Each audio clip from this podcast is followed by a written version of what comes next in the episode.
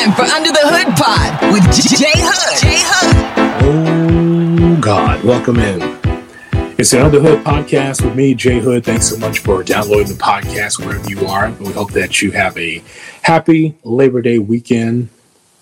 The reason why I'm stopping by is because I got so much to talk to you guys about. So uh, thanks so much for jumping in. Um, let me go to this first. First of all, thank you so much. I want to just take time out to thank you so much for supporting the uh, Cap and J Hood morning show, morning 7 to 10 on ESPN 1000 and also on the ESPN Chicago app. Thanks so much for doing that.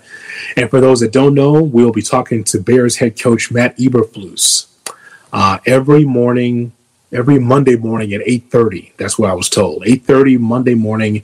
So after the Bears games, he's going to be with us every Monday morning, 8.30 a.m. Central Time. So I hope that you get a chance to tune into that. Listen, you and I both know that the Bears season is important, and the reason why that ESPN 1000 is the home of the Bears is because we have the opportunity to be able to have access. And one of the things we are able to do now is to talk to either Kevin Warren or Ryan Poles and uh, Matt Eberflus and some of the players. So I'm very excited about that. I'm excited to be on this journey with you. Uh, there was only one other time in my career that I was associated with the Bears. It was loosely when uh, the Bears were on WBBM. Um, but right now, uh, we are the home of the Chicago Bears. So it's good to be able to let you guys know a lot more information now about the Bears than I had before, than we all had before, because we could be at a Halas Hall, we could tell you what's going on, and um, we don't have to guess. We can just tell you what's going on. So thanks so much for your support, as always, with our show. Uh, you know, as far as our show is concerned, Cap and I, you know, we've been at this for three years now. And the one thing that's important from my standpoint is to be able to let you know what's going on, to um, entertain you, to make you mad, to make you happy, whatever it is, right? As long as we're together uh, every morning between 7 and 10. Uh, there's so much going on in our world, as you well know. So why can't we just be able to just kick back, talk some sports, talk some entertainment, talk about what's going on in our lives? Because I just think that that's uh, that's important. I think that with the rest of our friends, we do that anyway, right? Talk about everything, and so that's kind of what our morning show is. And with Shay and Jay Moore uh, at the controls as our producers, that's uh, it makes it even better. Um, the, what uh, we've been able to put together with our show. Jay Moore, and I hope to be able to sit down and have an interview with Jay Moore because many of you don't know his background. His background is very vast. He's done a lot in this business that I think more people need to know about. I remember um, him being on the show on a, I guess, six days a week on Power 92. Um, Trey and Naki, the uh, the Chocolate Jocks, uh, he was on a show every night and uh, was on a music show. And uh, that show was hilarious and it was fun. It was loose. It was young uh, when he was a younger man.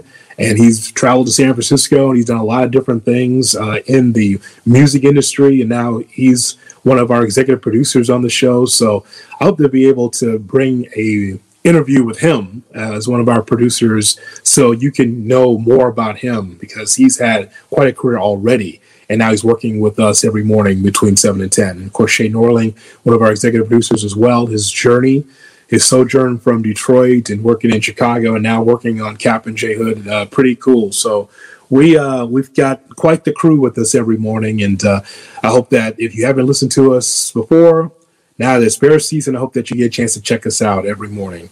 Um, a couple other things I want to talk to you about. I want to tell you about the Eberflus thing because I don't know if everyone knew about that, but I'm telling you now that is going to be with us. I want to um, talk to you a little bit about um, what's been going on with me lately.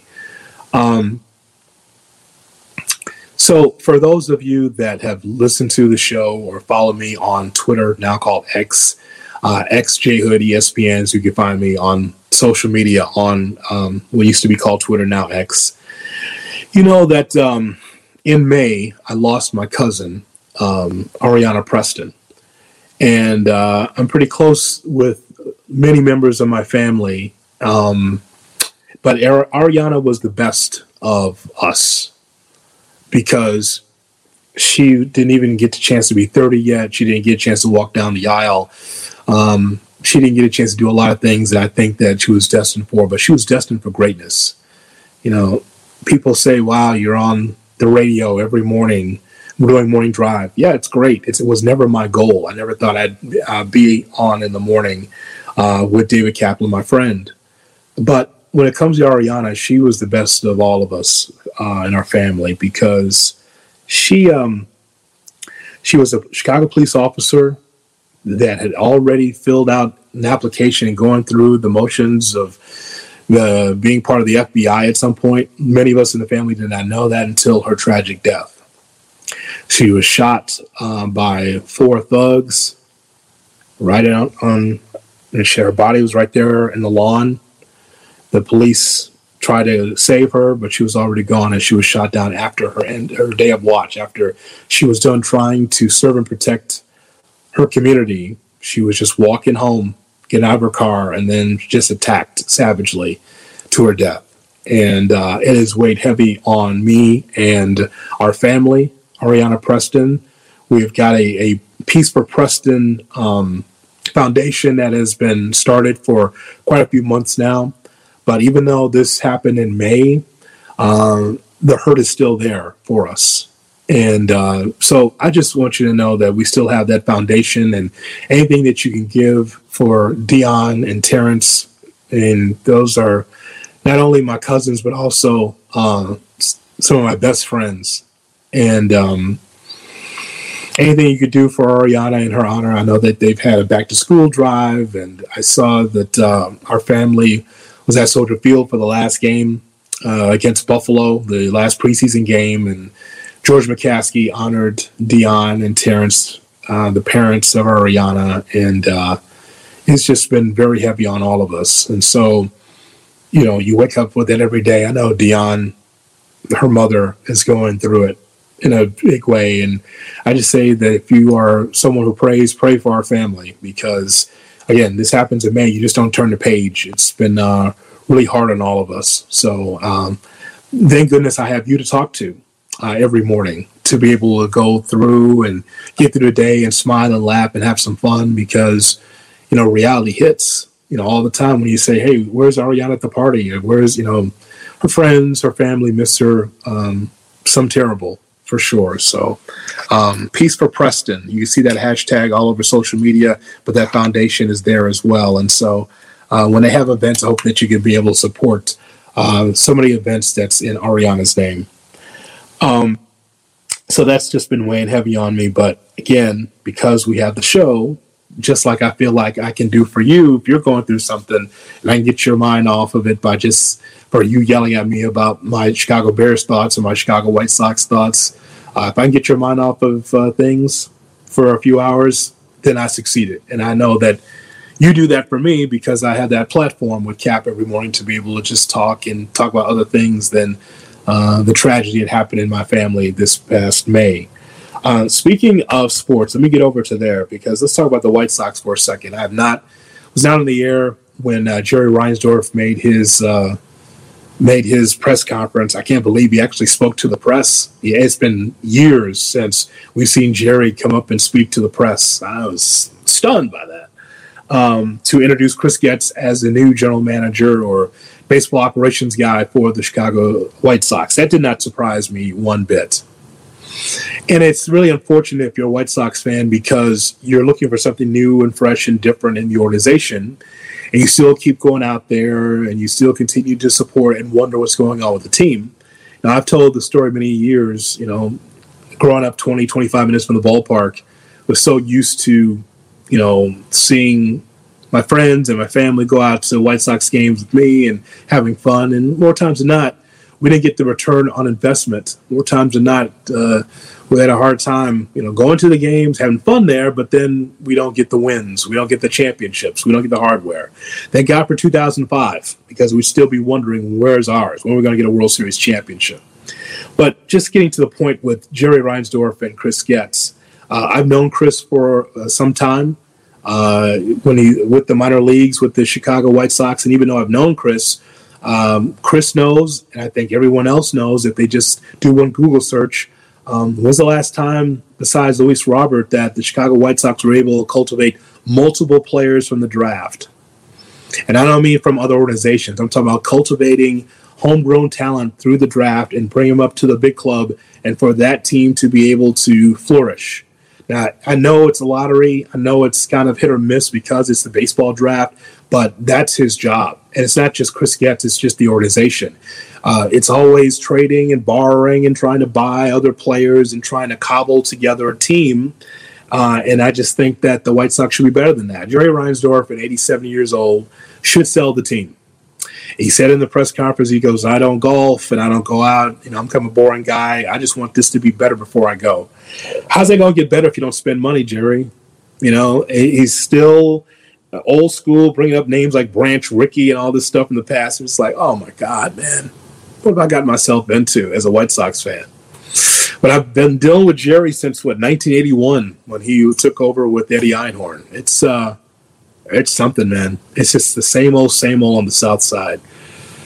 I just couldn't just as an owner, I just could not sit there and just watch the empty seat after empty seat and bad year after bad year and just hope that things turn around. Things did turn around for 2005 because it came out of nowhere. But at the same time, though, it's just uh, the championships and the um, the White Sox being a contender is too far in between. There's too many times where the White Sox just did not succeed. Now, Chris Getz in that spot Chris Getz seems like that is just a transition to something else. Uh, Jerry wants to keep him in the job for 20 years, he can, but I just think because there's going to be a new stadium coming up and things could change with ownership, I'm not sure how long Chris Getz going to be in this thing anyway. And then on top of that, oh, by the way, Pedro Grifol is going to stay around as well. That's awesome. So I told uh, our staff at ESPN Chicago, I said, yeah, Grifol is going to stay. And no one believes, like, no, he's going to be one and done. No, that's not how the White Sox do business because loyalty has kicked their ass so often. And it's kicking their ass right now. Think about last week. Possibility of moving to Nashville or moving to a new stadium. You fire Rick and Kenny. There was someone shot at the stadium. And then the guy that's been a, done a less than mediocre job as a um, the head of minor leagues is now the general manager of the Chicago White Sox. Not a great seven days or 14 days for the White Sox. That is for sure. Okay, so um, we've gotten through all that. I want to go through the mail bag. That's the reason why I'm here, is because on Facebook, a lot of you asked me a lot of questions and you lined them up here. So I'm going to answer a lot of the questions here that you have in front of me. Some of them um, are a repeat. And um, Mike, thanks so much for checking in on the on this podcast. I see you. Um, if you have any questions, you can put your questions in, but I have them right here on my Facebook wall, facebook.com. Look for Jonathan Hood. Okay, let's look go to your questions. Wayne Pierce. Wayne Pierce says, "What does success for the Bears look like this season? What, the, what does success look like?" Well, I said um, right before preseason that I felt like the Bears could win seven games this year. Oh, why seven wins? Because they had three last year and everyone's growing at the same time. Everyone's growing. The general manager is growing, as well as the um, the quarterback is growing. That means the defense is growing. Matt Eberflus is growing. Everyone's growing up at the same time. And so when I say that the Bears are a seven-win ball club, that's what I feel like they could be. Now I might go up to eight, but here's the thing: they're not ready to be as playoff juggernaut just as of yet because Justin Fields needs to grow in his position as well no matter the hype that you see about Justin Fields and the Bears, he the young man has to be able to learn how to grow as well. Just like this offense needs to learn how to grow. DJ Moore is going to help this offense, yes, but Justin's got to get the ball down the field. And that means the running game's got to be good. That means the defense on the other side, that's got to be able to be good as well. It's so funny. We're so into offense in, in football. I don't know because of fantasy or because everyone watches the flight of the ball. Listen, you know what also matters? The defense how bad that defense was last year? 20 sacks as a team last year, led by uh, Brisker. No, no, no. That your leading sack guy can't be uh, from the secondary. You know that, and I know that too. So my point is, is that instead of saying, "Oh, you know what's a new season? That means 13 wins." No, that means it feels like seven or eight wins. And I think that from seven and eight wins, especially if they stay healthy, that will make them a perennial playoff team because whatever the issues are with this football team this year, that should be better next year. So, you know, I know that everyone's excited about the Bears season. I am as, as well, but I feel like it feels like seven wins. I think the number is seven and a half at this point in time, so it might go under. Um, but I feel like this ball club as is because you need to be able to have more star power, more difference makers. And again, it's a slow build. It feels like seven wins. I hope I'm wrong about that, but seven wins seems like that's the number. That's what success looks like. Success looks like Justin Fields not running as much. Success looks like the Bears getting after the quarterback and not having just 20 sacks as a team. That's nonsense. Success looks like uh, another level for Cole Kmet at tight end. Success looks like a, a, thorough running game in which Justin Fields doesn't have to run so much. That you got two or three guys, including Roschon Johnson, that can get it done. That means that they're the young guys on the defensive line that they drafted that they can get to the quarterback as well uh, Gervon Dexter. I look forward to seeing more from him and so many others that are rookies on this football team. That's what success looks like for me. Thank you, Wayne Pierce. You always check in with me. Uh, Corey Hall says, Will Joey Cora be Ozzie, Ozzie Guillen's bench coach next year for the White Sox? Ozzie doesn't want that job. Can I just say that? Ozzie Guillen doesn't want that job. He'd rather not be the manager of the White Sox. He'd like to manage again, but not be the manager of the White Sox. Um, and Joey Cora, there's a reason why Joey Cora has not been a in the mix to be a manager very often in the big leagues. There's a reason. Um, but Ozzie, as much as he'd love to manage, I don't know if he wants to manage the White Sox again. If he did, what's the big difference? Guys would be held accountable, but would guys really start to move, like the Eloys and the Moncadas and Dylan Cease? Would those guys really get the job done. What they say, oh, Ozzie's here, that means he's got a, a boot up my ass. So I got to, re- mm, got to get rid of some of those guys. I don't think that Rick Hahn did enough as far as trades are concerned with his White Sox team. Mark Jones says, when you think of your legacy in the business, particularly Chicago's sports scene, what comes to mind? Also, what advice would you give to those that are trying to navigate a similar career path? Okay, I got a number of these questions about the, the career path, so I'll put it all in one. I got like four or five questions either from Snapchat on Snapjay Hood or um, or on uh, on Facebook. So I'll put that all into one bundle in just a second. But the question of when you th- when you think of your legacy in the business, particularly Chicago sports scene, what comes to mind? Well, you know what comes to mind. What comes to mind is um, relationships and communication. You know, communication is not just a text message. Communication is just not an email. Communication is to be able to talk to so many people one on one, face to face, and to not be all hyper and to to meet an athlete or meet a Chicago, a Chicago sports figure, but to be able to establish a rapport, a relationship, and trust. That's another thing too. You don't want to be that person that's so hyper to be able to meet Michael Jordan that you want his number right away and you want to be able to say how great he is. No, you know, athletes want to be treated like human beings. And so I think that one of the things that I could say, you know, I don't know what I do is a legacy or not. I will just say that I've been doing this for a long time since 1991. But the first thing that I would say is is just be able to just realize that because we watch these athletes at arenas and stadiums and on TV, doesn't necessarily mean that they're just oh you know they're they're gods you know and that we could talk to them. No they just want to be treated like human beings. So to be able to have that relationship with people say hey what's going on? What's going on with your family? They want to go know what's going on with me and my family? And they just want to just be able to be normal you know just treat it normally. So you know if there's anything else what comes to mind is to treat people like they want to be treated not like they're rock stars or gods. We know how great they are on the on the uh, sports landscape, but just when you talk to them, just have a good relationship, just have a great conversation. Um, Andrew Durham says, uh, "When did you realize in your life that this is what you want to do and what you want to get into?" It's talking about my career. Um, get to that in a second because I'm going to put that all in one bundle. Um, Jim Lexa, Jim Lexa has been so great for my career for a long time. Just a long time listener on any platform that I've done. I appreciate you, Jim. Jim says, "How how have you survived working a couple of years with Cap?" That's a great question, isn't it? How have I survived working? You know what? Um, it is. I have no problem working with David Kaplan. The, the reason why is because I've known Cap for over 20 years. when he was at WGN, when I was at the score, or when he was at WGN, and when I um, at ESPN 1000, we worked together at ESPN 1000. I've known him for a long time. I've known him since he was, you know, doing his Windy City Roundball review when he was a scout, all this stuff. So it would be difficult if I didn't know who Cap was going in, but I know who my, who my partner is, and he's a he's a good friend.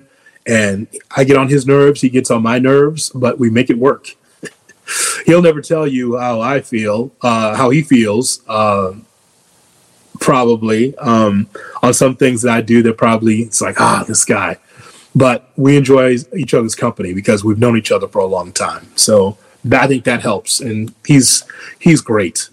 He, he's great to work with until you start talking about his cubs or his bears or his dogs. Then he starts to get a little bit uh, gets a little bit uh, angry. but otherwise, no, he's great to work with every morning. I got no problems. If I had a problem, I would have left the show. So, but I'm having I'm having a lot of fun. I'm doing something I never thought I would do, and that's morning drive. I'm doing with him, a friend. I got no problem with that. Um, let's see, what else do we have here? Because I got to be able to put all the questions about my career all in one. John Glass says, "What truly made you fall in love with broadcasting?" Um, Martin Harisco, another longtime listener uh, over the years, said, I'd be interested in hearing your background on how you became a Georgia football fan. I recall you saying that the White Sox and Georgia are your two main teams.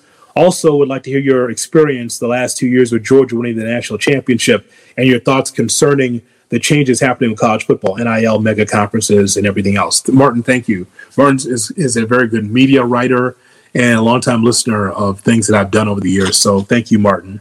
All right. Um, Georgia football. Wearing Georgia football t-shirt right now. Um, looking forward to the season. Kicks off tomorrow. So yes, I have told this story before. Um, but Georgia, I grew up watching Walter Payton um, as a running back for the Chicago Bears team. Was, at more times than that, he was the only highlight on the team until the defense really got good. Um, so I was a, a, Chicago Bears fan watching Walter Payton on Sundays. And on Saturdays, I'd watch college football. I mean, I'm a kid. I don't know what I'm seeing, but I did see someone that was just running roughshod over the competition every single Saturday at 11 a.m. And the guy wore red. And the guy's first name was Herschel and his last name was Walker. Herschel Walker. And I was like, who is this guy? He reminds me of who which I what I watch on Sundays with Walter Payton. Oh my God. Herschel Walker was an unbelievable football player for Georgia. I said, I like him. I like his team. And that's how I became a Georgia football fan because of him on the football field. I did say on the football field, didn't I? Um, that's where I started to really get into watching uh, Georgia football. And so I guess I've been a fan of Georgia since the mid 80s. I think that's right, mid 80s. Um, and now that they're national champions, I never thought I'd ever see it. Kind of like my White Sox championship, right? Never thought I'd be able to see it, but now I'm watching them like, wow, we won back to back championships, and Kirby Smart has been fantastic for this football team. Again, I'm checking off boxes as a fan of things I didn't see. You know, Stanley Cup championships with the Chicago Blackhawks and the Chicago Sky, you know, women's uh, women's basketball championship, six rings with the Chicago Bulls, and like I'm checking. You know, the, I saw the Cubs win the World Series and was on the air afterwards, which is a career highlight for me as well. Talking to people from all over the world, that was crazy. That post game it wasn't just Chicago callers; it was people from Paris, France, who were calling, Germany. Uh, all over North America checking out and calling in after the Cubs won the World Series. I had coverage of that with me and Ben Finfer. We had so much fun with that four hour post game taking calls, uh, grown people crying that the Cubs won the World Series. I was a part of that. So, um, so when when it comes to Georgia, the same thing with that. Just like seeing them win back to back championships is so thrilling. I'm so happy because it's a team I grew up rooting for, and they won a couple of championships. Really cool. He asked about the NIL. Um, you know, college football's always needed a czar this whole thing where it's willy nilly, like, well, players should just get paid. Yes, players should get paid, but there's a way to be able to do this instead of just doling out money for everybody and then having no no correction whatsoever. I just think that college football is needed to have a czar or a, a head of college football to be able to handle all of this. Um, the idea that a college basketball team's got to pay players 1 through 12, 1 through 13, $200,000 a year, a season, just to be able to be on their basketball team is crazy. Yes, players should be paid, but there should be some kind of limitation to all of this. It's it's way out of control. The, the sky's the limit, and so again, uh, kid's supposed to be there to get education and to get paid to make sure that he's not wanting of anything. I mean, the education is definitely a payment, but also there's a lot of economic issues with a lot of players that get a chance to be on the top level in these programs. But there's no limit, there's no cap to any of this. It's gone completely out of control. Players should be paid, yes. But the way things are going now, it's out of control. For those that have needed that money because they want to help their families back home, that's something that should have been done for a long time ago. But just, it's crazy right now. It's crazy. Okay, so let me put this uh, one question in a bundle. So I, I, mentioned John Glass says, "What truly made you fall in love with broadcasting? What was the moment that you knew that this was something that you were born to do?" Uh, and a few others. Andrew Durham says, "When did you realize that this was what you want to do in your life and where you are right now?" And uh, a few others ask the same question. Okay, so so I grew up listening to a lot of radio, um, political radio, um, sports talk radio with Chet Coppock back in the day when Chet was really the only voice of uh, did a sports talk show for years at night. It'd be six o'clock in the evening, and you listen for three hours, and you talk to people from all over the globe about uh, sports, Chicago sports, and national sports, and everything else. Uh, I listened to ESPN when I was a kid, ESPN radio when I was growing up, and how interesting that was to be able to get the perspective of everybody across the country about sports. So I was into radio all, for a long time. Um, growing up with parents that really loved radio as well, um, that's kind of where I got the bug to be able to listen and just the way that hosts could be able to mold and shape conversations, right? Piss you off in one end, make you laugh on the other. And I listen to so many people that were able to do that. And so the reason why that that appealed to me is because I love sports. And I remember being at Jewel Osco in the parking lot where I worked, 91st in South Chicago. And I saw the Robert Feder piece, Robert Feder, the media columnist for the Chicago Sun Times, like, hey, new sports station coming into town in 1991. I said, I want to be part of that. I got to find a way to get there because, you know, like sports all day and talking about it. Oh, I was definitely up down for that. I want to be able to check that out. So, because of my love of listening to radio and listening to talk show hosts be passionate and be funny and be interesting, um, talking about the things that I was interested in, man, I want to do that too. I want to learn about that part of the business. And I just think that my style, whether people like it or not, that doesn't it doesn't matter to me. I guess the point is is that I have an opinion to put out there. I think over the years, because of my network experience with ESPN radio, I've been able to have a little bit more perspective with things and be like, okay, you know, everything is not doom and gloom. Everything is not the greatest. It's always somewhere in between. That's sports. Everything's in a gray area. And the hope is is that for our teams that we can be able to see wins and see championships and a lot of them. And so, but I understand that perspective of it. It was just like, okay, there's a process. It's like I'm a fan and I want our all our teams to win, but I know there's a process, and it's like ah, the process.